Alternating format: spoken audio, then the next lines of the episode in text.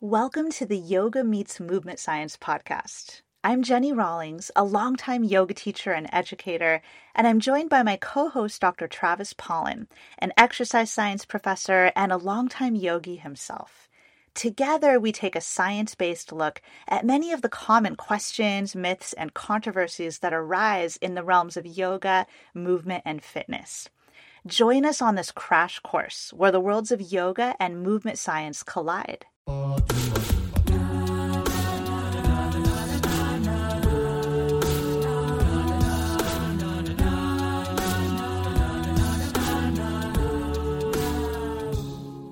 to episode 39 of the Yoga Meets Movement Science podcast. On this episode, we will be discussing the ABCs of hip rotation A for anatomy, B for biomechanics, and C for cues.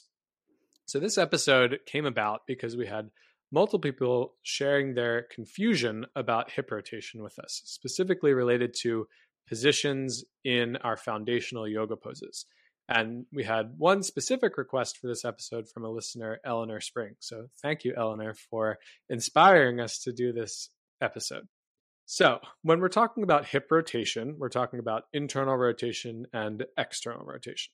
And just a disclaimer here this is going to be a pretty anatomy geeky episode because we're focusing all about alignment and joint actions in yoga poses as well as strength training exercises.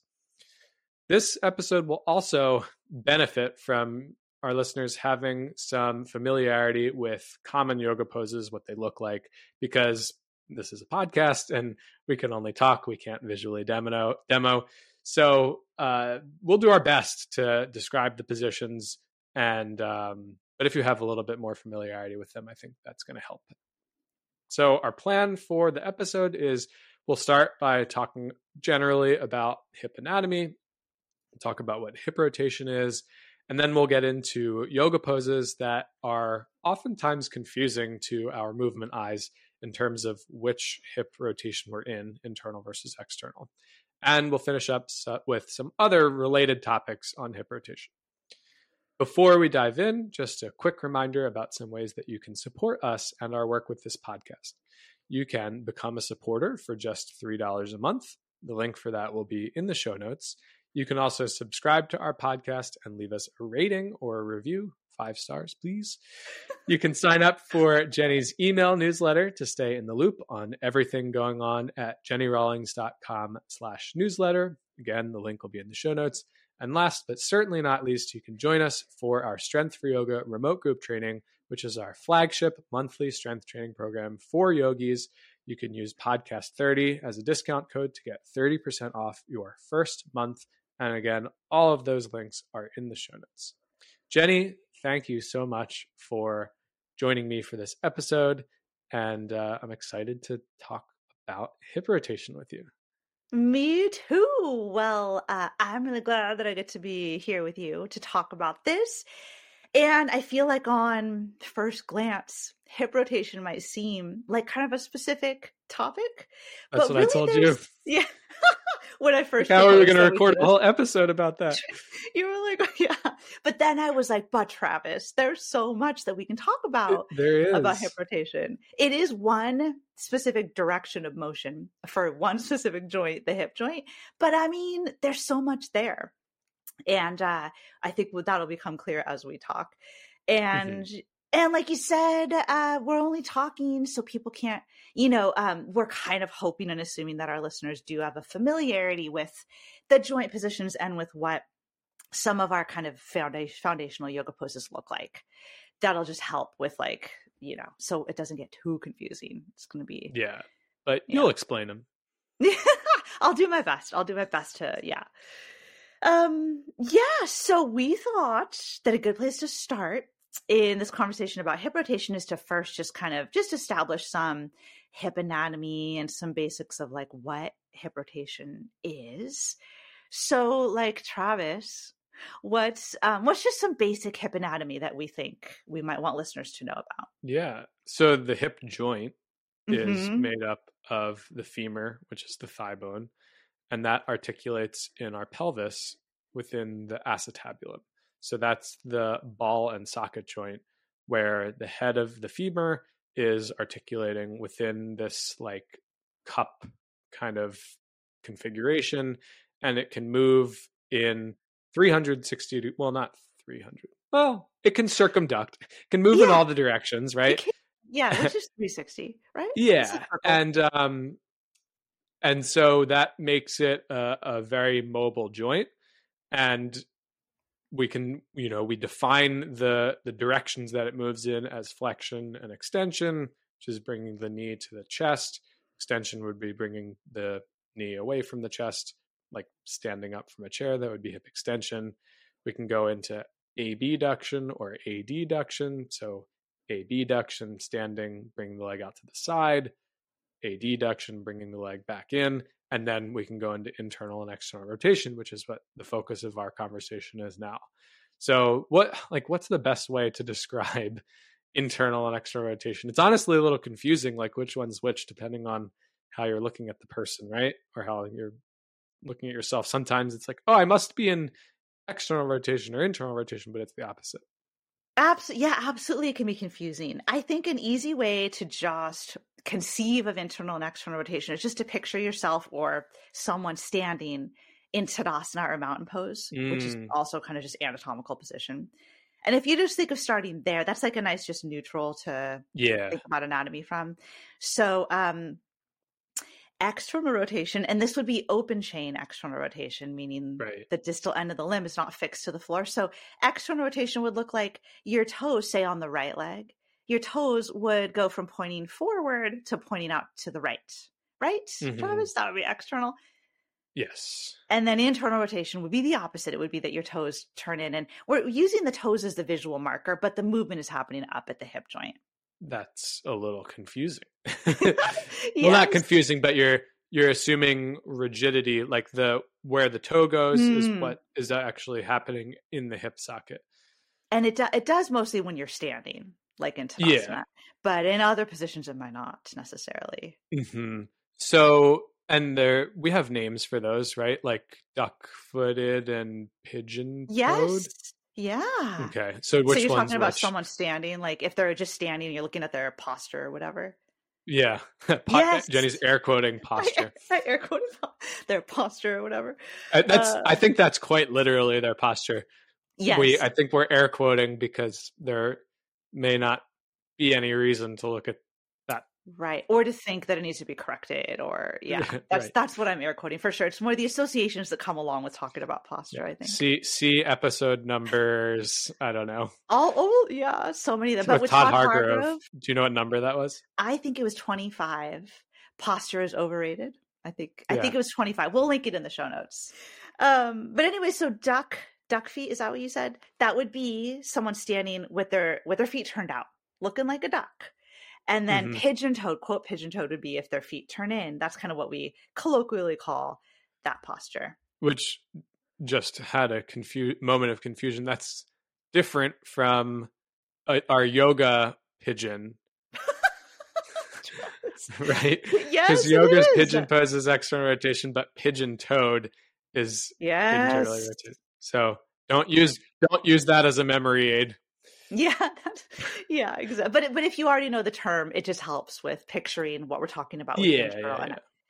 And um, what we just described with external and internal rotation, if you're picturing it from standing, the toes out and in, that's an example. Like I mentioned, that's open chain external and internal rotation. But I think mm-hmm. it would be helpful for this conversation to also talk about closed chain external mm-hmm. and internal rotation. Don't you think? Yeah, because that's more likely what's happening on the yoga mat. Yes. So open chain versus closed chain, just so that we make that distinction, so so everybody knows. Um, an open chain movement is when, and this is generally for the arms and the legs. It's when the distal end of the limb is free to move and it's not fixed in place. So, mm-hmm. like so with the, the distal end being the far end. Exactly. So the external rotation we just described of turning the toes out, um, that would be the the distal end is the toes. They're free to move. You just like turn them out in space.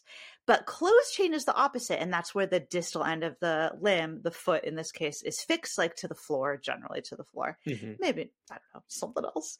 Um, and then your body moves relative to to the distal end of the limb. So that that's like what closed chain means. It just means like the end of the limb is like fixed and the rest of the body moves relative to it. Mm-hmm. Does that yeah? so that example, that yeah, perfect. So the example of Warrior Two, you're starting at, at the front of your mat in Tadasana, mountain pose, and then you're stepping the one leg out mm-hmm. to this the back mm-hmm. and side at the back the and side, yeah. Mm-hmm. And then what's happening in the front leg? Yeah, that would be closed chain external rotation of the front leg because the foot stayed fixed. And as you step back, you also turn to the side. So your pelvis rotated away from that front leg. And that mm-hmm. would be that external rotation. Yeah. You so whereas your your femur before we were talking about your pelvis is stationary and your femur is moving, yeah. rotating in the acetabulum. Now your femur is fixed because it's attached to your shin and foot, and that's glued to the mat. And then your pelvis is rotating on your fixed femur, creating external rotation. But mm-hmm. the bone that's moving is different. Well, they're they're moving right. relative to each other, but which one's fixed and which one's moving is different. And yeah, the distal end of the limb. The distal end of the limb was fixed to the floor. Yeah, mm-hmm. or um, if you don't think about stepping all the way back to warrior two, let's just say you're just in Tadasana and you want to externally rotate the right foot but keep it grounded on the floor so it's closed chain all that would happen is if you is you would just turn away from the foot like your body would yeah. rotate away and you would end up facing like um, 90 degrees ish whatever yeah 90 degrees like to the left while your right foot still pointed straight ahead. That would be closed chain external rotation. Yeah. Um, does that make sense? Another quick example i thought of travis as you were talking um, is open i think this would be open chain external rotation it's a combination of hip movements. But if you were standing and you wanted to go into pigeon chair, mm-hmm. pigeon chair, so that's like where you're standing, and then you would um say take your right ankle just above your left knee and then like sit back into a single leg chair with one leg in pigeon you would you would in an open chain manner be rotating that um, pigeon leg into external rotation yeah or even just going into tree pose Yes, exactly. Yes, that's open chain external. I mean, it's more than just external rotation, but yeah, yeah. So hopefully, just to make that um, make that distinction clear, so that we can start to see it better in our yoga poses, right? Mm-hmm. When there's open versus closed. Um, and you know, we also do both uh, in daily life too. You yeah, know, like, anytime you like plant and turn. Exactly. Exactly. Anytime you plant and turn. So if you change direction as you're walking, that's going to involve closed chain hip rotation of like the planted foot. We do plant and turn quite a bit in normal daily life. Totally. Getting into the car, getting out of the car, walking around. Oh, yeah. Turning. So, just to give some real life examples and some yoga examples of um, hip rotation. See, there really is a lot we can talk about with regard to just this one little, one little thing. Um, right. And speaking of the hip anatomy, I just wanted to tell you, Travis, because I thought this was kind of funny. But before we got on to record, I told Craig, my husband, that we were recording um, the ABCs of hip rotation, and he was like, "Let me guess what the ABCs are."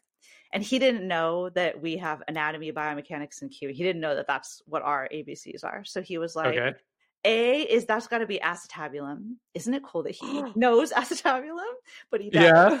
So he was like, I think A is acetabulum, and then yeah. we were on B, and I was like, I don't know what B would be with regard to the hip, and he was like, it's ball and socket. like he just knew ball and, and C. And C, C, I came up with. He didn't really know C. I said okay. C would be capsule for the hip capsule, Ooh. which we didn't mention yet when we went over the anatomy. But there's oh, a hip right. joint capsule that like you know, surrounds the joint and like like helps connect everything. Um, mm-hmm. But isn't that isn't that a cool way to think? Oh my goodness! The ABCs. Wow. Acetabulum, ball, and socket, and capsule. We have two ABCs. Yeah, or like maybe a more specific one for today. Yeah. Oh, I, I love that. Yeah.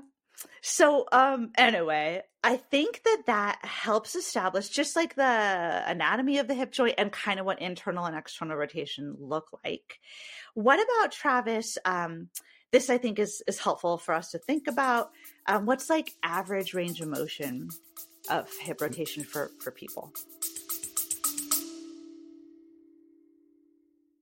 Hey, quick question for you. Are you someone who wants to be fit, healthy, and happy? And what if I told you you could get your dream body by simply just listening to a podcast? I'm Josh. And I'm KG, and we are the hosts of the Fit, Healthy, and Happy podcast. Listen, we get it. Fitness isn't easy. Carbs, no carbs. Just stop, okay? It doesn't have to be that complicated. And that's why we made this podcast. We get straight to the facts so you can become your best you. So the way to check us out is click the link in the show notes or search Fit, Healthy, and Happy podcast on any of the major podcast platforms. We'll see you soon.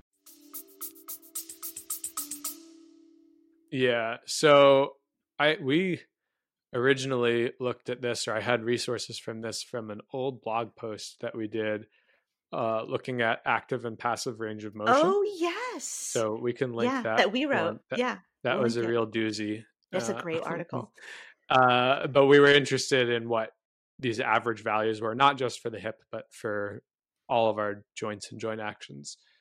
But when I, I pulled back up the textbook with normative values for mm-hmm. these ranges of motion, and the what, what's in there is 45 degrees of internal rotation and 45 degrees of external rotation.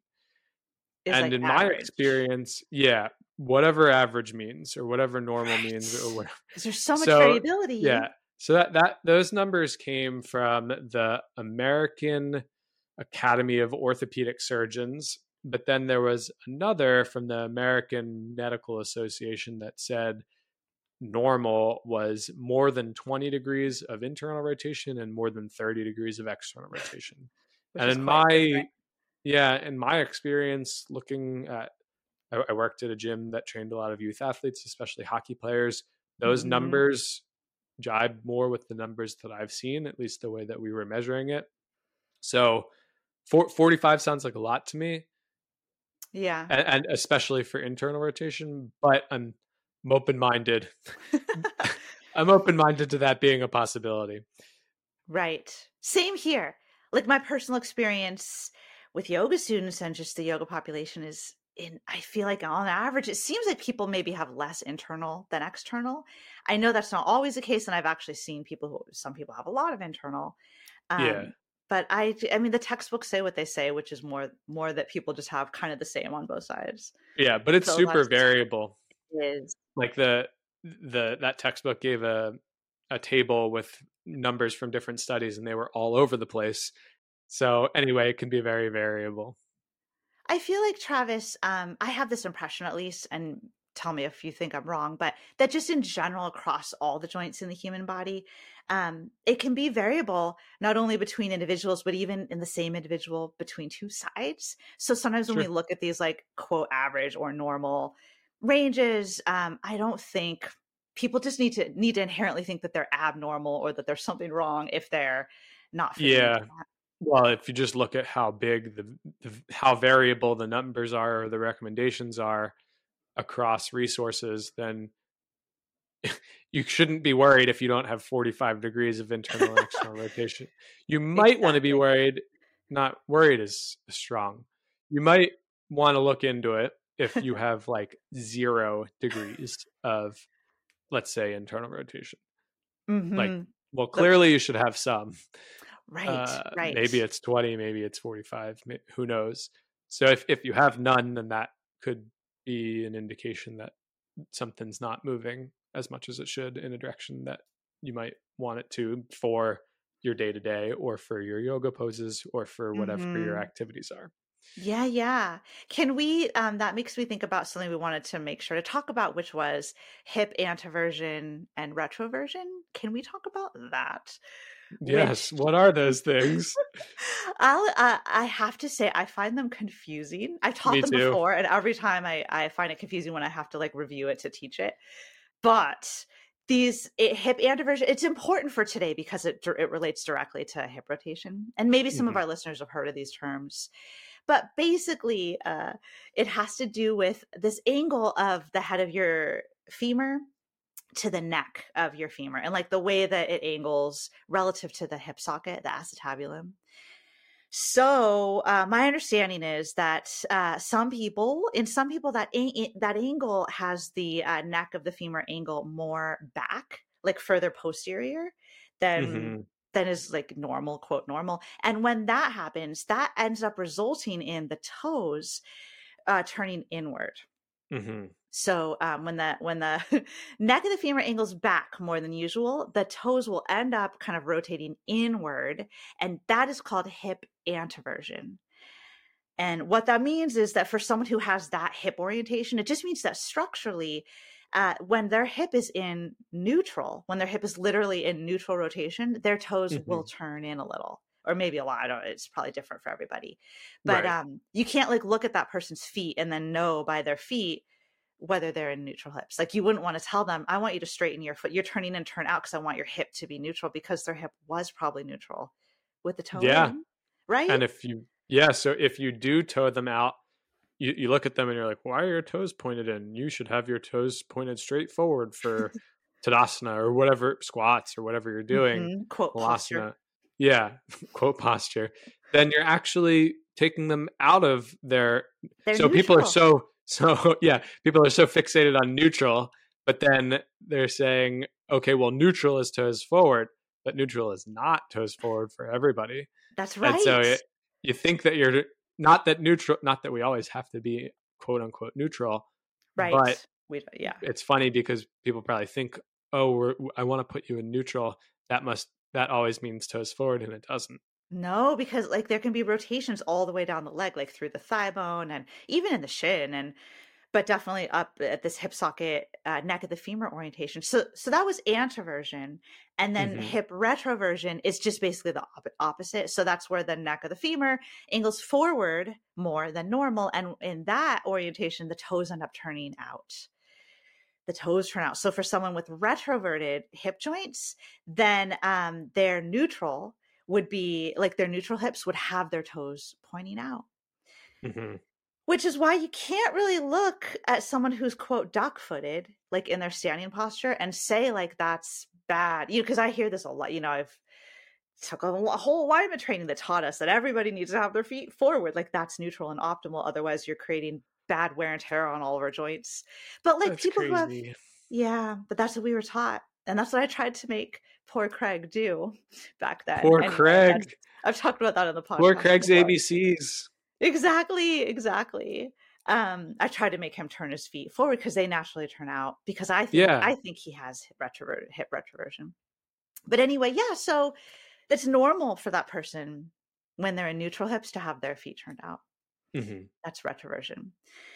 And um, one thing that's kind of interesting to note, and we are no um, experts to to tell you whether you have retroversion or introversion or not, but um, I have read that a good indication, like if you're wondering about your own body, is that if you find in your body that you have a big discrepancy between your external and your internal rotation, like you have a lot more of one than the other. And if um, in the direction that's less motion, range of motion, if you feel like there's kind of a clear and bony feel when you try to go there, that may be an indication that you have anteverted or retroverted. Does that make sense? What I said? Mhm. Mhm. Hips. Like um, like I think for I said I think Craig, my husband, has retroverted hips. I think I do also. Like I'm someone who I've always been able to do like lotus pose, which that involves a lot of hip. Ex- like I've always been able to do all the external yoga poses, just naturally. Like maybe even before I did yoga. Right. Um, so I have a lot of external rotation, but not as much internal. And if I go into internal, I do kind of feel like it just kind of stops there, you know? Yeah. So I, I kind of think I have, and I think, you know, maybe some of our listeners can relate to that. Um, and you're thriving and I'm thriving. despite despite this abnormality. exactly. Exactly. It's just maybe not, I mean, maybe, uh, maybe you could call it abnormal or maybe it's just don't Yeah. variance, you know, it's just That's like, pro- that's actually way. Probably a much better term. right we're just the, the human body we've got like a general structure that we all kind of follow like you know you recognize a human body but within that there's so much variability Yeah, can actually- Yeah, you you included in our notes here that slight anteversion is normal. that's right that's what i've read yeah yes a little bit of anteversion yeah, it- normal It's not even to, and that's kind of like anterior pelvic tilt, right? Like, oh, we- yes we demonize this thing, and it's like, well, actually, a little bit of anterior pelvic tilt is average is average people, like right? in research that's looked at that average people who have no pain, right? They're just asymptomatic, just average people. They're not complaining of anything if you measure their pelvis. They tend to be in more of an, an anterior pelvic tilt, not quote neutral. I mean, that's a whole other conversation about Yeah. neutral, Oh, which right? Like maybe we've had before. I don't we know. probably, yeah, I'm sure we have. um, but anyway, uh, maybe just along this line, Travis, because this is kind of making me think of this research study we did want to mention about hip rotation and its correlation with groin um, pain. Mhm. You I'm talking about? We thought maybe we want to just kind of talk about this at first to set maybe a good stage for we are, and then we're going to shift our attention and get more into the yoga poses. Mhm. Um, but so yeah, there was this research study that we both looked at, and we wanted to just talk about briefly um, on the podcast. What was that? What was it about? So they, well, it was a, I think it was a systematic review, right? They That's right. Yeah, yeah. Systematic review. pulled in a bunch of studies, maybe like 11 total, uh, comparing people who presently have groin injury or pain versus people who don't, or or looking at people over time. So all of the people were healthy at first, and then they looked to see whether they would develop groin injury or pain. And this was all in athletes and mostly in male athletes. So whether that applies to yogis or females, maybe it does, maybe it doesn't. But that's just what the what is available to look at from a research standpoint on this question. So they were interested in assessing the relationship between hip range of motion and develop presence or development of groin pain or injury, and they looked at it a lot of different ways. Uh, they, but in particular, they were most interested in looking at internal rotation, external rotation, and total range of motion, which is something that we haven't mentioned yet. But total range of motion would be internal rotation plus external rotation. So if you had 20 degrees of internal rotation and 30 degrees of external rotation together, you would have 50 degrees of total range of motion. But they maybe were surprised to find that there was evidence showing that internal rotation by itself and external rotation by itself were not good indicators of whether people would have pain. Like lack of range of motion in internal. Yeah, yeah. Right. Uh, but the only really thing that they found across all of these studies was that total range of motion did seem to play a role in the presence or development of groin pain and injury or injury. hmm So, what that tells us maybe is that we shouldn't even be worrying about specifically internal rotation, limited internal rotation, or limited external rotation. Maybe the total range of motion is the more important thing, which resonates or it jibes with what we just talked about. Well, maybe your hips are in, anteverted or retroverted. Maybe that would lend itself to you having more internal rotation or more external rotation just based on the structure of your joints. Mhm. Um, they also further went on to say that, hey, it's actually really hard to objectively measure these ranges of motion. Like to do it Mhm. well, you have to stabilize the pelvis, maybe, and there are a bunch of different positions that you can measure it in. You also maybe they like they recommended future studies should try to uh, standardize the force that they were using to move them into these positions because it can be tricky to standardize across studies or even across people measuring within one study like how far do i push or how hard do i push to say that that's the end of the range of motion for the person Because that could come, yeah. It was very, if you varied that, it might give you different results. yeah so what what they really said the bottom line was like you need a pretty big difference to set like between before and after an intervention you know before and after eight weeks of yoga or between people to say that this is really different and not just Mhm. error in the way that you're measuring it Right. Because otherwise, it's just really easy for there to be measurement error.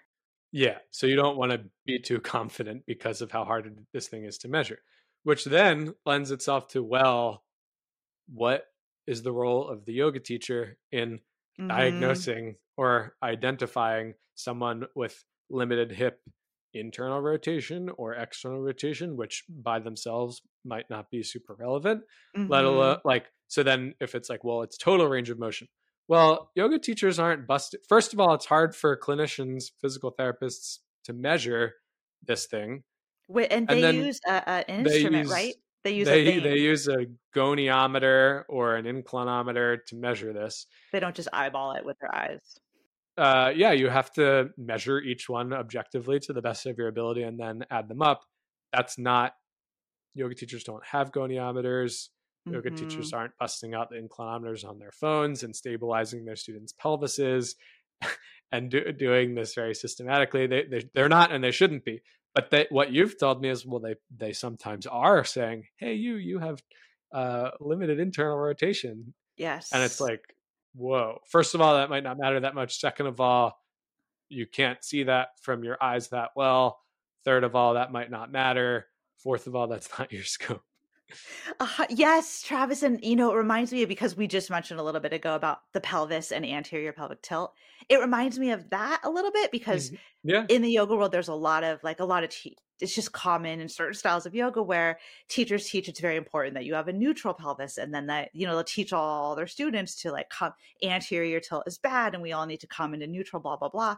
But it's also just like first of all, is that within your scope? Second of all, how well can you actually measure that, like in the context of a of a yoga class? And then third of all, is it even like bad to be an anterior pelvic tilt? But it's so it seems similar to this hip rotation conversation because Totally. I see a lot of parallels. me too. I think the pelvic anterior tilt um, fear mongering is bigger to me. Like that, I fe- I see that like all over social media. Hip Yeah, rotation, yeah, yeah. less so. Um, but I do see it. I do see it in the yoga world. Um, yeah, just like if you if you don't have this much internal, I I tend to see a lot of the focus being on internal more than external. I don't know. That's Yeah.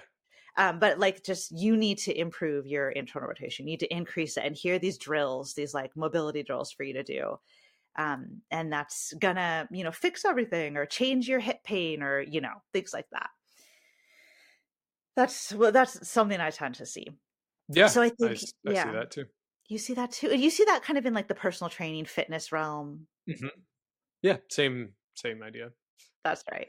But yeah, I think the whole point is just like, um, yeah, we maybe as yoga teachers don't need to worry so much or point out or pull out like anyone's individual joint range of motion in one direction or the other of external or internal and predict that because they have a lack, a perceived lack, which that's even really tough to measure. And it seems like that just may not be so supported by the research and is potentially out of scope anyway. But sure, training internal and external rotation um, particularly like to help someone get into a yoga pose or something like that, which is a little different, and and also more in line with what we're what we're going to talk about today. But Mhm. Travis, something else we want to talk about before we dive into those yoga poses was the question of um, alignment in a pose versus the action that's actually happening in the pose Ooh, this is a good one. and we thought this was really important to pull out um because it'll help set the stage for then as we're thinking about these yoga poses like what what are we actually like trying to define and get clear on? Hmm so what we wanted to talk about was that like there basically there's um there's the alignment of your body in any yoga pose let's just say yoga pose because that's kind of our context today but of Mhm. course it could be like a strength training or just whatever um but there's the alignment of your body but just because your body is in a particular alignment doesn't necessarily mean that you're working the muscles that would like put you in that alignment if that makes sense so a good Mhm. example is um, eagle pose, Garudasana, which is a standing single leg balance where we wrap um, one leg over and around the other. We like intertwine our legs. So that's Mhm. eagle or Garudasana. And in that position, um, we, we are in a position of hip adduction, adduction. As you mentioned earlier, adduction is like kind of taking the thigh across midline. hmm So we're in a position of adduction, but that doesn't mean that we're actively working the hip adductors. It doesn't mean that we're active because really your hip, your legs are just kind of interlocked and they're just hanging out there. You know, um, you're not act. So so just because you're in hip adduction doesn't mean you're working the hip adductors or that that pose at all trains the adductors or makes you stronger in the adductors. But if you were an eagle and you decided to really, in, like with a lot of intent, squeeze your legs together, which that's not the Mhm. general cue, but say you cued that or you wanted, if you squeezed in, then you would be working the adductors at a short range, but you'd be Mhm. working them. Or if you um, try to pull your legs apart or like pull that top leg, you know, out to the side. And you can do that because you usually lock the the leg That's in right. with the foot behind the other. Yeah. So if it's locked in place and then you just try to pull it out, but it won't go anywhere, it would be isometric. That would be that would be working your hip abductors. That that's like the lateral hip. Um, but no, nothing would happen. It would just be isometric. Right, But you work in the abductors in a position of adduction. Yes. So we just kind of wanted to point that out because, yeah, like uh, say you're in Warrior Two, Virabhadrasana Two, super classic yoga pose. We all know that one.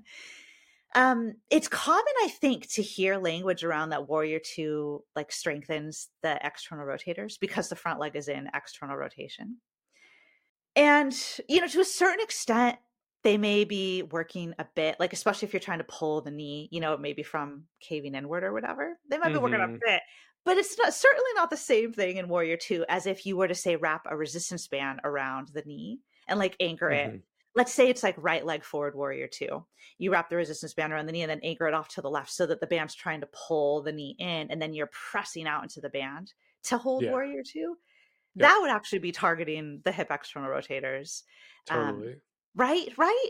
So there you would be doing it, but without the band, without this added resistance added on, it's probably not not that much. You're just kind of in external rotation, but you're not really strengthening external rotation.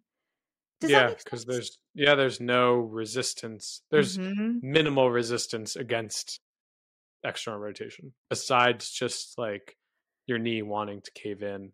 That's right and so maybe you're pulling it out a little bit Mhm. maybe and only maybe like that's not everybody anyway or Mhm. in warrior 2 you could also stay in warrior 2 but you could put your hand inside your front knee or say a block like put your hand on a block and put the block inside the knee and then push your knee into the block or into your hand without it going anywhere then you'd actually be working the other side of the joint you'd be working um, the inside of the hip to push in uh, Mhm. and that's another way you could target the hip in warrior 2 which we rarely see but you could do it Yeah, so you'd kind of tip your torso forward towards that knee and then put the hand Yeah. on the Yeah, yeah. inner out, or inside or outside with or without a block. Yeah, and just kind of resist it You're there as you creating your in. own yeah. And again, that's still isometric. That's right. It's not dynamic, and it's probably not Could like a ton. could be dynamic. Well, that'd be really hard to do. With Yes. the band, it could be dynamic. if you added the band. Yeah, yeah, you have a video, maybe, do. of doing that with the band. Yeah, yes, maybe it's on um, although it's into, I think it's into external rotation. Yeah, It's the, it's the original one I I described, where the band is trying to pull the knee in, and I'm pushing out into the band. Mhm. Um, and it's dynamic, like I push out and let the band pull me in, and then push out. Good way to actually target the hip. which might have been the the topic of that post. Might have been training the external rotators, or it might have been like the idea that your knee doesn't always have to be in neutral That's alignment. a great memory. I've done posts on both of those, but in that particular one that I'm remembering, that was a post on like how to how to target the external rotators in a yoga context, like how you could Mhm. do that, and that was Oh, cool. an example. Like if you did the band thing and then you pushed out multiple, you know, repeatedly. Yeah.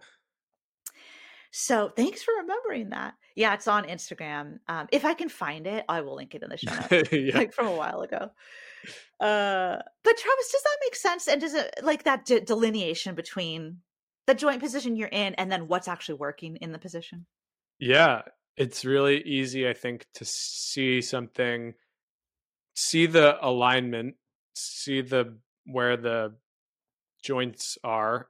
Like, oh, I'm in adduction, so I must be training adduction. Yes. But you're probably not doing anything at all. You're just in the in the position, or you could be doing squeezing in or out, and you just don't know from looking at it. But it's it's a very easy mistake to easy simplification to make. Well, oh, I must be working the adductors if I'm in adduction. That's right. That's right. So we don't want to confuse um, what's actually doing the work, or like you call that the action. We don't want to confuse that with like the position or the alignment. That's kind of two different contexts. Yeah, And while both of them matter, I think may- maybe a little more of the thrust of what we're trying to do today in clearing up some of these yoga poses and the hip rotation that's actually happening is probably more about position or alignment. We're trying to kind of clarify like which alignment, like are you in external rotation or are you in internal rotation in these various yoga asanas, but that won't necessarily mean that you're therefore working external rotators or working internal rotators, right? Right. Because that's like a different question. Um, I'm sure that will also come up as we talk, but just to clarify that, yeah. Yeah, it's a nice uh, paradigm to think about. Like whenever you're looking at a, a, pose or an exercise, like, well, what position am I in, and Mhm. what am I doing there? What's the alignment? What's the action? And then that could help you. You know, if you're if you're laying out uh, a yoga class or a strength training program, Mhm. am I like I always my first line of thinking is am I working all of the actions? Not all of them, but like a wide variety of actions, let's say f- for the hip over the course of a, a strength training program. But then uh, am I also working those actions in different alignments? Because you might want to be able to produce that action in this alignment or that alignment.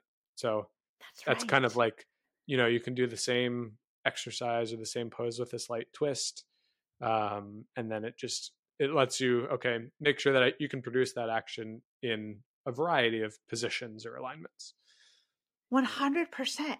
That's a really good way to think about it. So, kind of having both of those ways of thinking about movement in your mind as you're thinking about putting together a yoga class or a strength training session or um, anything like that.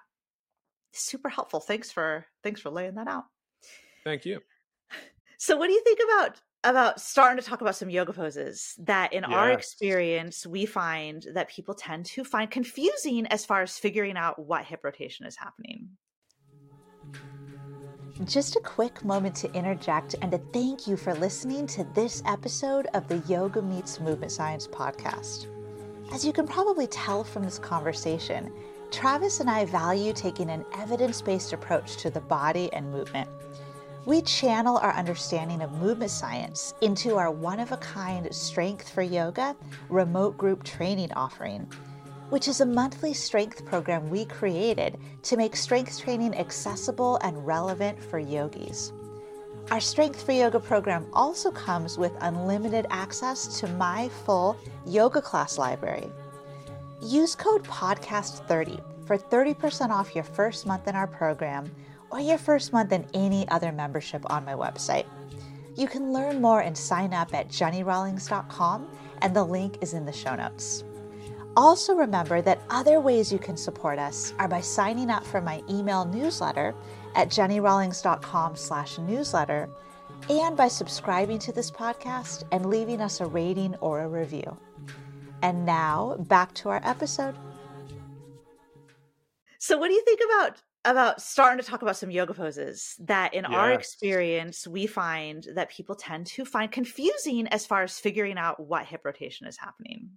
please it's funny because you've put some of these up in your stories before I- i think Yeah. the first one and you've like what what is you know oh yes. is this in this alignment or that alignment and it's always a mix and That's i'm right. i'm also like i think i've been wrong myself and i i definitely takes me a, a minute like oh, i don't want to be wrong Jenni will see my wrong answer Travis.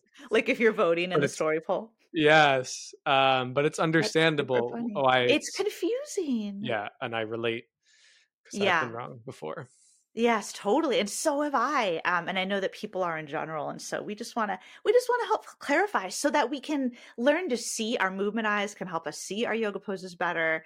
Um, and that could just help us be, you know, more intentional about which poses uh, poses we choose to practice and why and and for what goals. So how about we start off with Warrior One or Virabhadrasana One, super classic foundational yoga pose. Mhm. and um we we you know our listeners should know warrior one if they've done yoga but but it's basically like a lunge type position where you have one leg forward one leg back. The front knee is bent to about 90 degrees and then um the back leg is back behind you. You have anchored that back heel and then those toes angle inward.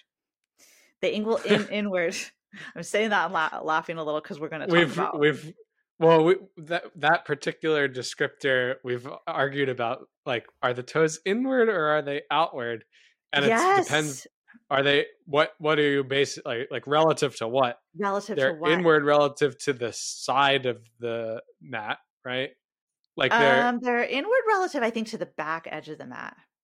yeah To the back edge of the mat. Yeah. But they're outward relative to the um to like if you were in high lunge. Yeah, that's right. If you were so Yeah. high lunge is where you're on just you're on the ball of your back foot and the heel is up, and it's the same base. It's super similar to warrior one. But what were you gonna Yeah. say? But like both toes both toes both legs or feet are straight ahead in high lunge. Yeah, that's right. And then in warrior one you've toed the back leg out, but it's still Compared toed to high in. lunge. Yeah. That and that always my reference, but it's still toed in compared to or relative to the back of the mat. Yeah, and I think just this right here are trying to like elucidate this just shows why I think this pose is so confusing for people. Mhm. if they try to figure out like what the rotation is because um oftentimes travis in a yoga context we do reference like where the feet point based on like the the lines of the edges of the mat and like say warrior two which we're going to talk about probably next in warrior two like you step out wide and then you like look at the back edge of the mat and most teachers will teach it that you turn the toes in a bit like relative to the Mhm. back edge some actually teach that the outer edge is parallel to the back edge but if you actually think about Warrior One, they picture it more that you're going to step back into it from Tadasana, standing at the top of your mat. And in Mhm. that case, you would actually turn the toes out a little bit and then you would step it back. Right. Mhm. Um, and I think that helps us to cl- get a little clear on what's actually happening in that back hip because something we didn't say from the start is that in my experience, a lot of people think that in Warrior One, the back hip is an internal rotation. Mhm. And that's what the poll in my story showed as well. Like Yeah. lots of people think it's an internal rotation is because to us, to yogis, our frame of reference, we see that that is the toes angle in and in must be internal rotation. And I think that's why you were confused when you and I first talked about this, because I think you you're thinking about it more from I don't know, just pure movement or your fitness background. Like you just think like, oh, it's totally turned out. Like because you could see that really clearly. I think maybe you don't have that like yoga teaching Yeah. background where we're always like referencing this uh, this part of the mat or whatever. Mhm. So to you, it seems really obvious, right, that the back hip is in external rotation right. in Warrior One. Yeah. But I also understand like when you're telling people to toe turn those toes in, it's confusing. then that must be well when toes are in, that's internal rotation. So That's it- right. In this case it's not. but in this case it's not so yeah so just to be that was the main point we wanted to clarify about warrior one is that the back hip is an external rotation but another point to bring up is it's not in n range external rotation i mean Mhm. not for most people unless someone has like only a very little bit of external rotation for most people it's just a little bit of external rotation Mhm. and that's another thing we actually wanted to kind of delineate in this conversation as a whole is that when we're talking about joint positions, I find that in the yoga world sometimes we um we kind of assume or associate joint positions meaning end range position. Because in yoga we do a lot Right. of end range stuff. You know, we do so much like in stretches and in end range. Um, but so but I think it's important to realize like in Warrior One, yeah, the back hip is in external rotation, but we're not saying it's in full external rotation. Like it's not a, it wouldn't be a mobilizer for external rotation because you're not at end range. You're just a little bit in external rotation. yeah. So you can be in a position, you know, it could be in a joint position, but not necessarily at its end range. Yeah. And like um plank pose is kind of a good example if you're thinking this is just for a similar concept. If you're thinking shoulder flexion, Right. shoulder flexion is when the arms go forward and up overhead. So, as an example, in plank pose, you're in shoulder flexion, right? You're in right. shoulder Your flexion. shoulder is flexed compared to anatomical neutral. That's right. 90 That- to 90 degrees or so. That's right. Yeah, about yeah, 90-ish. So in plank pose, you're you're in 90 degrees of shoulder flexion. But really our arms can go, you know, much higher than that. So Mhm. that's not like end range shoulder flexion. End range shoulder flexion would be more like down dog or handstand or something like that. I think it's easier to see with something like the shoulder. I think we're like, oh yeah, that's joint position isn't always end range. Yeah, it, it's pretty. You can eyeball that you're in 90 degrees or 160 degrees of flexion versus it's like Mhm. I don't know how many degrees I'm looking at of external rotation. Right. Exactly. Yeah, that's right. So it's hard to see. Yeah. So that's why I think sometimes we get a little confused with the hip hip rotation too. Um, but does that, I think that makes sense about Warrior One, right? Makes sense to me. and uh, I think it's also helpful to know because, like, what if, um, I don't know, what if you're doing Warrior One with an intention of, say, stretching the hip flexors on the back leg? hmm right? Because the leg is reaching back behind you, so you're stretching the tissues that cross the front of the hip. Yep. So, so you have warrior one and you have high lunge, which we described. They're they're super similar, except for like that back foot position and therefore the hip position. hmm I would suggest, tell me if you think this is right, Travis, but in high lunge, where you don't have that foot turned out, you're stretching the hip flexors, but more just kind of straight on, like just, just like a straight on hip flexor stretch. Whereas in Warrior One, where you've turned the thigh out a bit, you're stretching the hip flexors, but it's more inner and maybe even, you know, it's like more medial hip flexors, maybe some adductors in their inner thigh because of the mm-hmm. rotation, right? Yeah. Yeah, I Yeah. see that. Yeah. So that's it's kind of a that's kind of a very it's like a detailed difference. But what if that mattered to you? You know, like what if how you're stretching your hip flexors was is important? Well, yeah, I think it pays pays. I think it's worthwhile to stretch your hip flexors in multiple ways, Right. Multiple which is angles. why it's nice to have these two options, warrior one and high lunge, and not just do one or just do the other because you can get a slightly different feel and effect. That's right.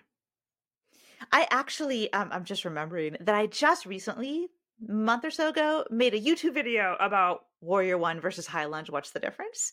And we Oh, can link that in the sh- in the show notes because it talks specifically about the ro- rotation, but also a few other things you might think about because they are so similar. You might think like, well, why does it matter if I do one versus the other? But Well, just full transparency, I didn't know they were two different poses until you taught me.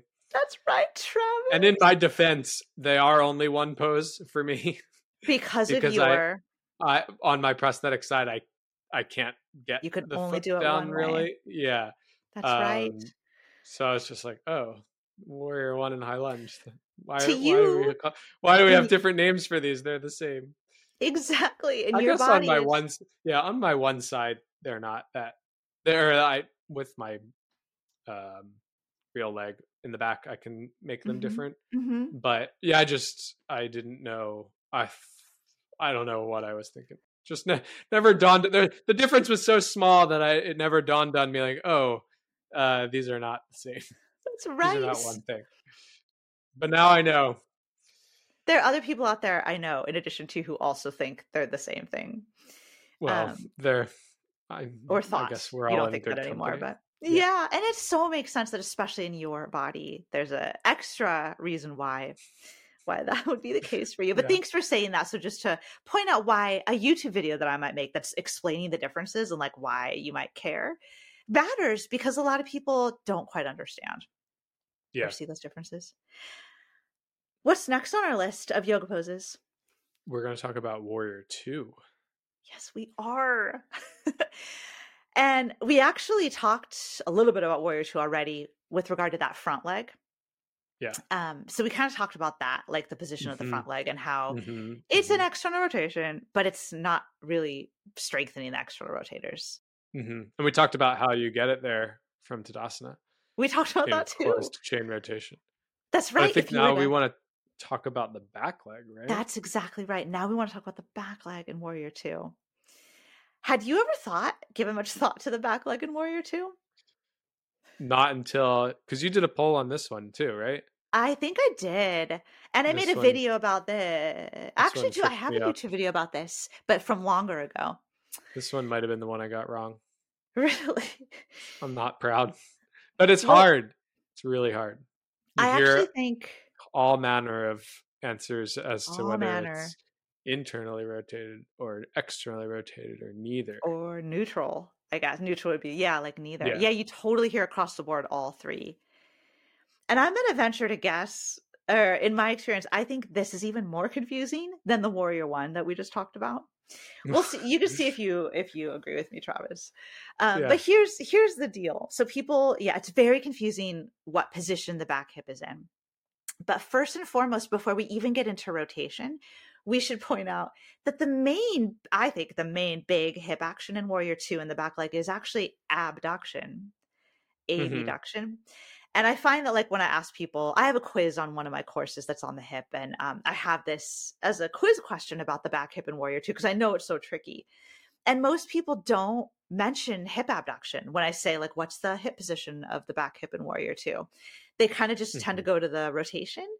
But really, the biggest hip position that I think is like you stepped out really wide and you're in yeah AB. That's kind of the main hip thing. It's like getting on. towards a split. Not yeah, like, like a side fully, split. But... Mm-hmm. Totally. And you're stretching like the inner thighs, the adductors. That's what I feel. yeah. I think most, yeah. If, if, you have super flexible adductors, maybe you wouldn't feel that. But yeah, they're in a lengthened position in Warrior 2. So anyway, first and foremost, back hip in Warrior 2 is abduction. And I find a lot of people overlook that. Because because again, I think we go to rotation. I don't know why we tend to go to that first, but um, and it's not it's not really inflection or extension. I'm I'm bringing that in. I don't don't know why, but just to add that on, it's pretty neutral yeah. with regard to flexion yeah. and extension. But here's the kicker it's so confusing with rotation, and I'm going to try to explain. You could tell me if this makes sense, Travis. Mm-hmm. Um, the deal is in Warrior 2, you've got that front leg in full external rotation. Mm-hmm. We generally, and you and I, I think would suggest it's not a big deal if the knee, the front knee caves in.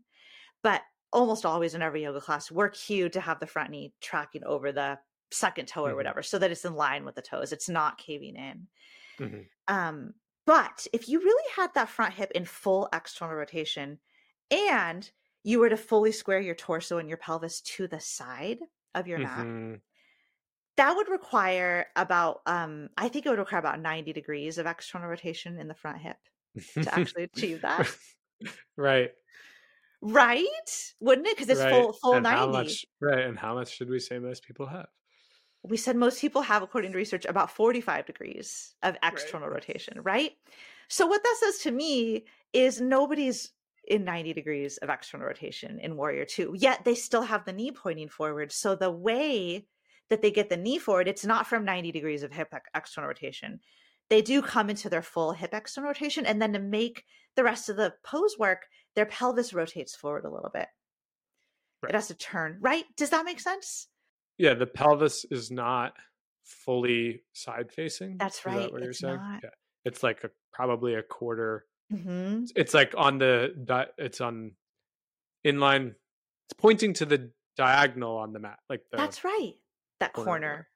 A hundred percent. Yet you hardly ever hear, at least I hardly ever hear yoga teachers cue that. The cue is square your pelvis to the side. But it's just like that's not really what's happening because the pelvis isn't really going to square to the side. Yeah. And that's okay. Like, not that it has to be a goal to get it fully oriented to the side, but it's if you're moving towards that, then you'll end up where it's supposed to be. But if you in general just cue people to like, you know, their torso's facing to the side and then their front leg is yeah. forward, um, what's gonna happen, whether we realize it or not, is that the pelvis a little bit turns forward. Not as much mm-hmm. as like Warrior One or it's not forward facing, but it's a little right. bit.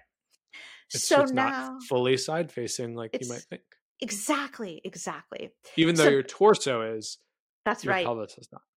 That's right. Your pelvis turns a little bit forward, but still your chest. Generally, if you're doing, you know, the book, the textbook, Warrior Two, your chest, mm-hmm. your torso faces does face the side.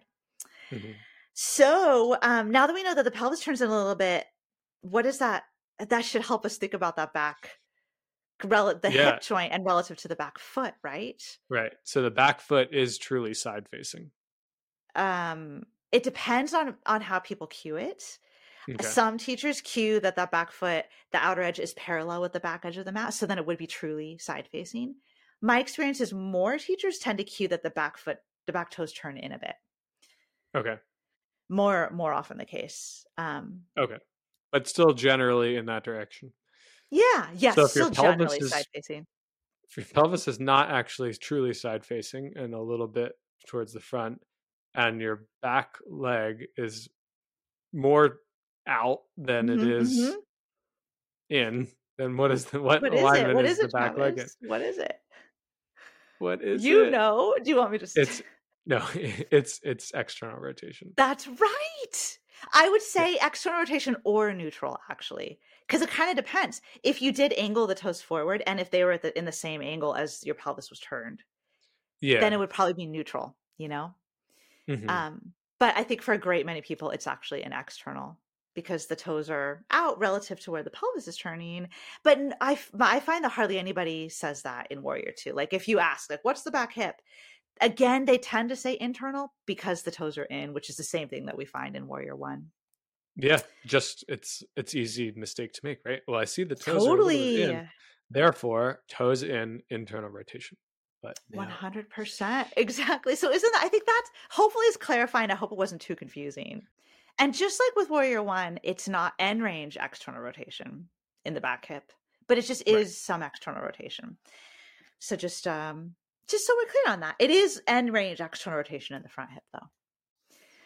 Um, hey, how about talking about Gomukhasana? Yes. Gomukhasana. Yes. This one I know to be very confusing. I um this I started confuses me. Yeah, totally. I'm sure it confused me in the past too and I started a um a cool new Facebook group that anybody can join called our podcast is Yoga Meets Movement Science, and this Facebook group is called Yoga and Movement Science. To, that's um, free and it's just a private group, but um, it's really cool for yoga geeks who want to talk about stuff like this. Anyone is welcome to join. And I posted earlier this week because I knew we were going to record this episode. I posted about hip rotation in yoga and you know what questions did people have um, which poses were they confused about? And this one was mentioned multiple mm. times, Gomukhasana. So Gomukhasana is a seated position, often called, quote, a hip opener, where you've got one leg stacked on top of the other and your knees are ideally stacked. And then your feet are like kind of out by the sides of your thighs. So what would you what would you predict would be the confusion about hip rotation in this pose? It looks like your feet are in towards the center of your body. Yeah. Therefore, that must be internal rotation. Exactly. And that's what everybody was saying in the Facebook group. And that's what I've just seen in general too. Yeah. People think Gomukhasana is hip internal rotation. Yeah. Anytime you're seated and your foot goes in, it seems like that should be internal rotation. Yeah.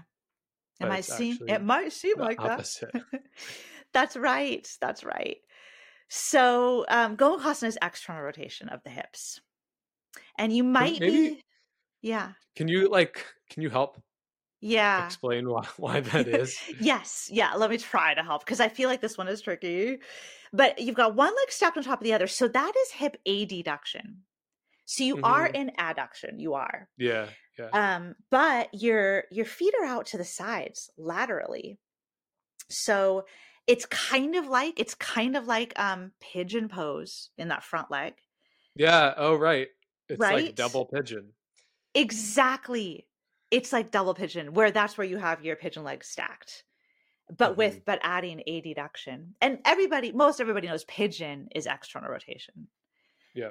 Um, and if you think about like, sing- I think of single leg pigeon pose, you know, and there's the sometimes the cue to try to parallel your front shin to the front of the mat. We've talked about this in another episode all about pigeon pose and whether you need to do that or not. 18. it's 18. We'll link it in the show notes. All about pigeon. But um when you when you the more forward you bring that shin like toward parallel to the front edge of the mat in pigeon can you sort of see that that is moving the hip into more external rotation? Yeah, we've we talked about this in that episode. Uh, well, sometimes you think, oh, the pose is supposed to be with your shin parallel to the front edge of the mat, and then we revealed that that's not not really the right. case. That's for right. what it doesn't.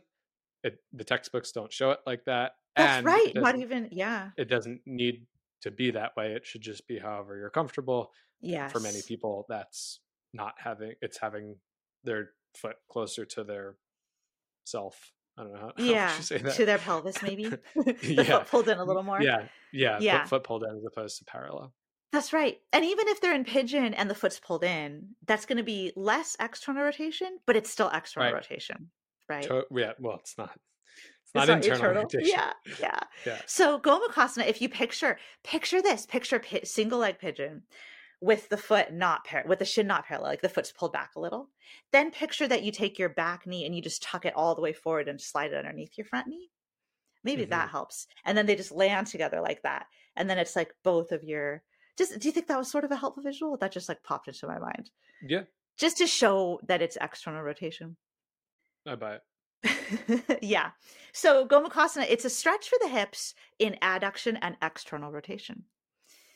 Um, not internal rotation. It's not an internal rotation pose. And as we just said, pigeon and all of the pigeon variations like pigeon chair, double pigeon, recline pigeon, that's all external rotation for the pigeon leg hip. Baddha Konasana, which is like butterfly pose where you're seated and you bring the soles of the feet together and the knees open wide that's external rotation, right? I'm kind of just whipping mm-hmm. through some of these now. Um, that's external rotation. Yeah. Um, what about what about the good old 90-90 position? Mm, what about this that? good one. Yes, we wanted to make sure to include this one today. yeah, you have a, a nice Instagram video that yes. really visually illustrates what's going on in this one. You're so right. Did you review it before we? I did, and I had remembered that one because there was a bit of uh, it created a bit of a stir. It did. It did, and we will link it in the show notes. Yeah. So so in ninety that's so funny. Did. In nineteen ninety, the front yeah, leg is, is similar to pigeon, mm-hmm. but it's very similar. but the knees yes. are a ninety degree. It's angle. like pigeon with like a ninety degree knee, kind of in yeah. the front leg, and then yeah, and then your the back leg instead of having it straight behind you, it's out to the side, yeah, making a 90 degree angle between the thighs and as well as the knees. So that's where as we learned, that's where the 90 90 comes from.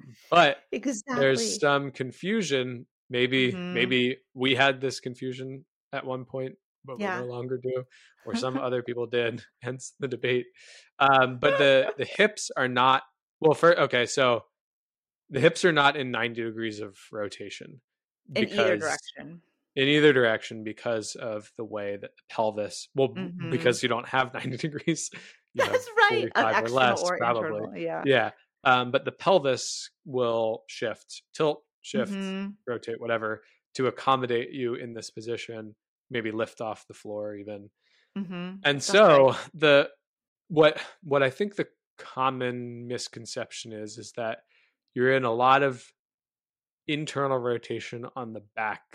Yeah, that's the misconception, right? Yeah, and it you're not well, you could be, you can be an internal rotation, but it really depends how your pelvis, torso pelvis is oriented. That's right. So when you're just sitting facing the front leg, the front mm-hmm. thigh, you're actually not in much internal rotation. I don't think you're and in the, any in the back. Maybe none. Yeah, you are in a position of hip abduction. Mm-hmm, mm-hmm. But if you, so that's if you're facing forward. But if you rotated yourself, mm-hmm. shoulders, pelvis towards the back femur, so 90, 90 degrees away from the front, then you actually are getting into internal rotation That's of right. the back leg and or if you try to lift the foot of the back mm-hmm. leg off the mat then that is putting you into internal rotation and if you ever try to do that you'll see that we don't have a lot of internal rotation. That's uh, right. you know some some people maybe can lift it 20 30 degrees but i think most people can hardly less. lift it yeah. Can hard yeah can basically hardly lift it which is why it's a nice exercise and may, maybe it's something that you've done in a yoga class or we've we've included it in our in our remote strength for yoga remote group training program before yeah the because there are back foot lifts. there are very few ways to strengthen that, yourself yeah, in, in or strengthen rotation. your internal rotators uh, yeah. so that is a way and it's it's interesting fun challenging because mm-hmm. you're already you don't have a lot of internal rotation so as soon as you go into some internal rotation you're already working at a disadvantageous portion of the length tension relationship of that muscle where we tend to be weaker in positions when we're closer to our end ranges mm-hmm, mm-hmm. and just because you're you're already close to your end range because the range of motion is not big yeah like like that that's a very cramp inducing position that's right for people yeah yeah, so that's a good the 9090 is a good one to like target internal rotation if you want to. But to just realize that if you're just being in the 9090 and facing forward, which is kind of your classic way you see the 9090, yes. that's not actually internal rotation in the back hip. which is crazy. I know. and that's why we made a whole post about it, just to like clarify so we could see these shapes a little more clearly. Because we just assume that the front legs in external rotation, the back legs in internal rotation. That's right. That's right. Um, that's right. But we can put it in internal rotation if we turn toward the leg with our torso, and Mhm. or if we lift the foot. So just Mhm. good to just good to know, so that we kind of like in this good anatomy geeky way learn to see our hips in our poses a little better. Um, half moon pose, Travis, was another one we we wanted to maybe quickly touch on. This one I find people get a little confused on. Like, I find that people often think so. We know half moon, standing, um, standing balance, where like one foot is down and then you're facing off to the side, and then your back leg is floating, like your arms are wide. Mhm. Mhm. Um, I find that it's tricky and it's easy to think that the lifted leg is an external rotation because you see the toes pointing off to the side, you know, and you think, oh, toes to the side means external rotation. But in half moon, it's not really, it's not actually the lifted leg that's doing the external rotation, it's the standing leg hip, right? Right. the closed chain external rotation. Closed. if you were externally rotating, the top leg or the the raised leg would be open chain, but you're probably not. It's probably yeah, neutral, probably not. and it's probably your pelvis rotating on that fixed femur of the standing leg going into external rotation. That then then that is then flaring the toes out of the That's right. back leg. Yeah, yeah, yeah, yeah. Yeah. And then just to help our movement eyes see this a little better, if you were so we we know half moon, and this is very tricky balance wise, but I'll just if if you could go from half moon and then slowly rotate your hips to face down, your hips and torso to face down, so you move into warrior three, you know, and then oh, and then maybe went to warrior three back to half moon and went back and forth like that. Um, The the banned transi- transition. the totally banned transition we talked about in um, yoga alignment rules that don't make sense. episode and I don't think I could say which. I think 33. I was going to say I don't think I know which number, but actually I think I do. I think it's number 33. that was a recent one. Yes. So we don't need to myth bust that, but it is- Mhm. it is cautioned again. It's it's a yoga rule that you're not supposed to do that, but whatever. You can totally do that. Mhm. Um so that that's like um hip rotation. That is hip rotation. That's closed chain hip rotation of the standing leg hip. Mhm. And when you're in warrior 3, you're positionally you're basically like um you're in neutral rotation wise. And then as you Mhm. open up to the side, you're externally rotating through that standing hip. and maybe doing some work for the external rotators. Yes, actually you actually could be strengthening or doing some work for them. Yeah. Mhm, mhm. That's But- right. What are you not doing?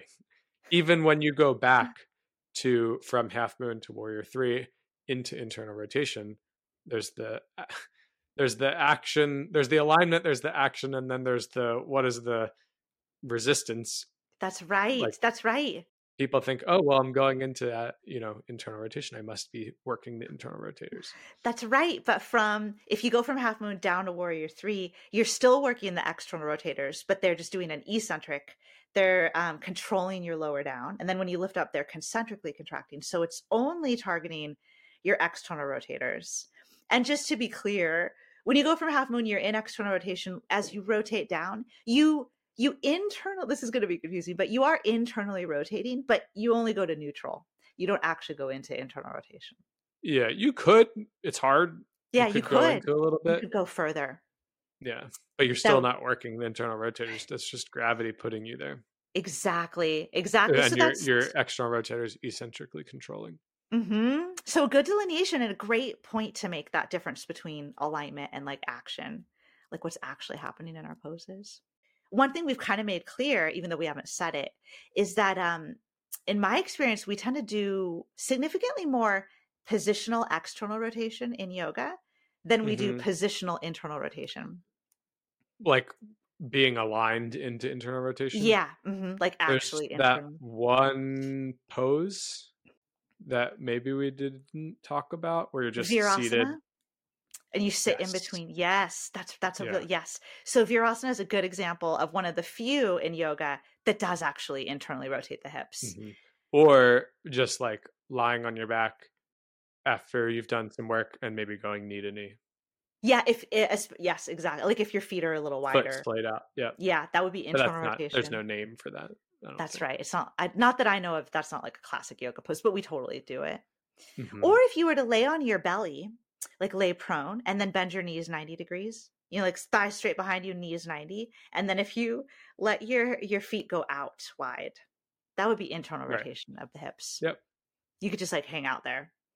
Mhm. Um, yes, and then just to be clear, in case anyone wasn't sure on what Virasana is, because you mentioned that one, Travis. Virasana is a, a quote hip opener where you're sitting in between your heels, basically. So that's a hip opener into internal rotation. Yeah, that yeah, exactly. That's why we're mentioning it here as the in Yeah. internal rotation. Well, then I think that was one other thing we wanted to bring up. Like hip opener classically is pigeon, class Mm, is classically external rotation. Technically, hip opening means stretching the hips, which can be done in any direction. But we do, do seem to have a bias towards opening into external rotation. that's right. But then you just busted that, gave a counterexample of a hip opener that was into internal rotation. totally. And you know, as I said that it was a hip opener, and I gave the air. Or do you take it back? I take it back. I don't find most people People call that a hip it. opener. I, I think in Okay. my it's a hip opener to me, so I was calling it that. But in Oh, okay. general, the stereotype in yoga is that a hip opener is like pigeon Yeah. and and all why, like, poses. just food for thought. Why is why do we only want to open our hips in that direction? Exactly. Because there's internal rotation, but there's also all the other 360 degree ways that the hips can move. Um, yeah. But but so Virasana is one in which you internally rotate. As long as you truly rotate from the hips, a lot of times people just rotate from the knees and they don't really realize they just like scoot their feet to the side and then sit down. And then that's not is there really anything you can do about that? Yeah, you can start in a hands and knees position, tabletop, and then take Yeah. your feet wide from there with your knees anchored. That would totally rotate Yeah. the thighs. Then sit back. Don't you think though that you're just gonna take the path of least resistance, like to you like I agree what you said. Well, if you if you do it hands and knees, you can internally rotate and then do it. Yeah. But once you're there, like won't your body find the easiest way to maintain that if that tends to be that you have more knee rotation than hip rotation? That's you know what I'm good saying? Like you can't really like it, it would be difficult to think about and execute the movement from one place versus the other, I think. That's a really interesting point. I'd have to experiment with that in my body to see. Let me know. I think. Yeah. But basically, like a lot of a lot of times we start in a kneel, you know, like sitting on, on our heels, and then just scoot the feet out to the side to come into virasana.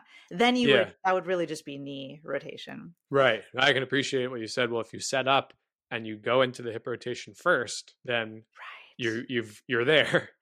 But, But, don't, yeah. I don't know if you could maintain. you might that. not stay there yeah i don't know that's that is a good question um anyway uh what do you oh yeah i also had thrown out there that um another way in which you could internally rotate in yoga would be twisting triangle or revolve Mhm. triangle this is an example like coming to the standing twist uh, and you're rotating toward the front thigh but it would only be internal rotation if you allow the pelvis to rotate forward more and not hold it back as square uh, square pelvis It's interesting that, but in both of these cases of the revolved triangle and the revolved half moon, that's what.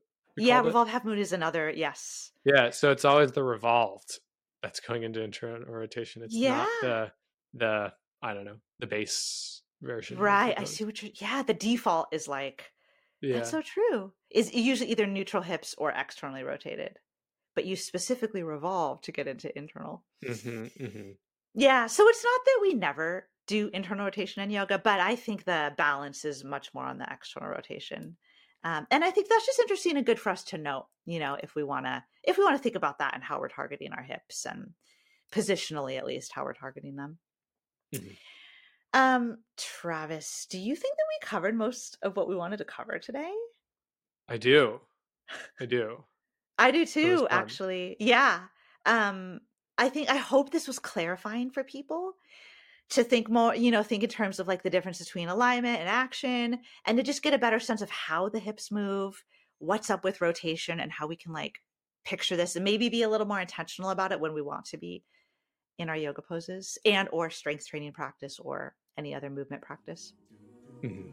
Thank you so much for having this conversation with me and getting geeky. I feel like we got quite. Thank you, and thank you again to Eleanor for yes the the push. Totally to ask the request to do an episode on this. We always appreciate requests. They often give us good new ideas that we just like. I would not have thought to do an episode on hip rotation, but I think our anatomy geeky audience, I think that um, they'll appreciate this topic. Well, they'll let us know. Let us know either way. totally. Thanks, Travis. Thanks, Jenni. And that wraps up our look at hip rotation. Remember that you can become a supporter of the Yoga Meets Movement Science podcast for just $3 a month via the link in our show notes. You can also support our work with this podcast by subscribing to our podcast and leaving us a rating or a review. Also, be sure to stay in the loop with all of our content and offerings by signing up for my email newsletter at jennirawlings.com slash newsletter, and the link is in the show notes. And lastly, remember to use code PODCAST30 for 30% off your first month in Travis's and my Strength for Yoga remote group training program, or 30% off your first month in any of the other memberships on my website. You could learn more and sign up at jennirawlings.com, and the link is in the show notes. Thanks again for listening to this episode of Yoga Meets Movement Science. We look forward to seeing you in our next episode soon.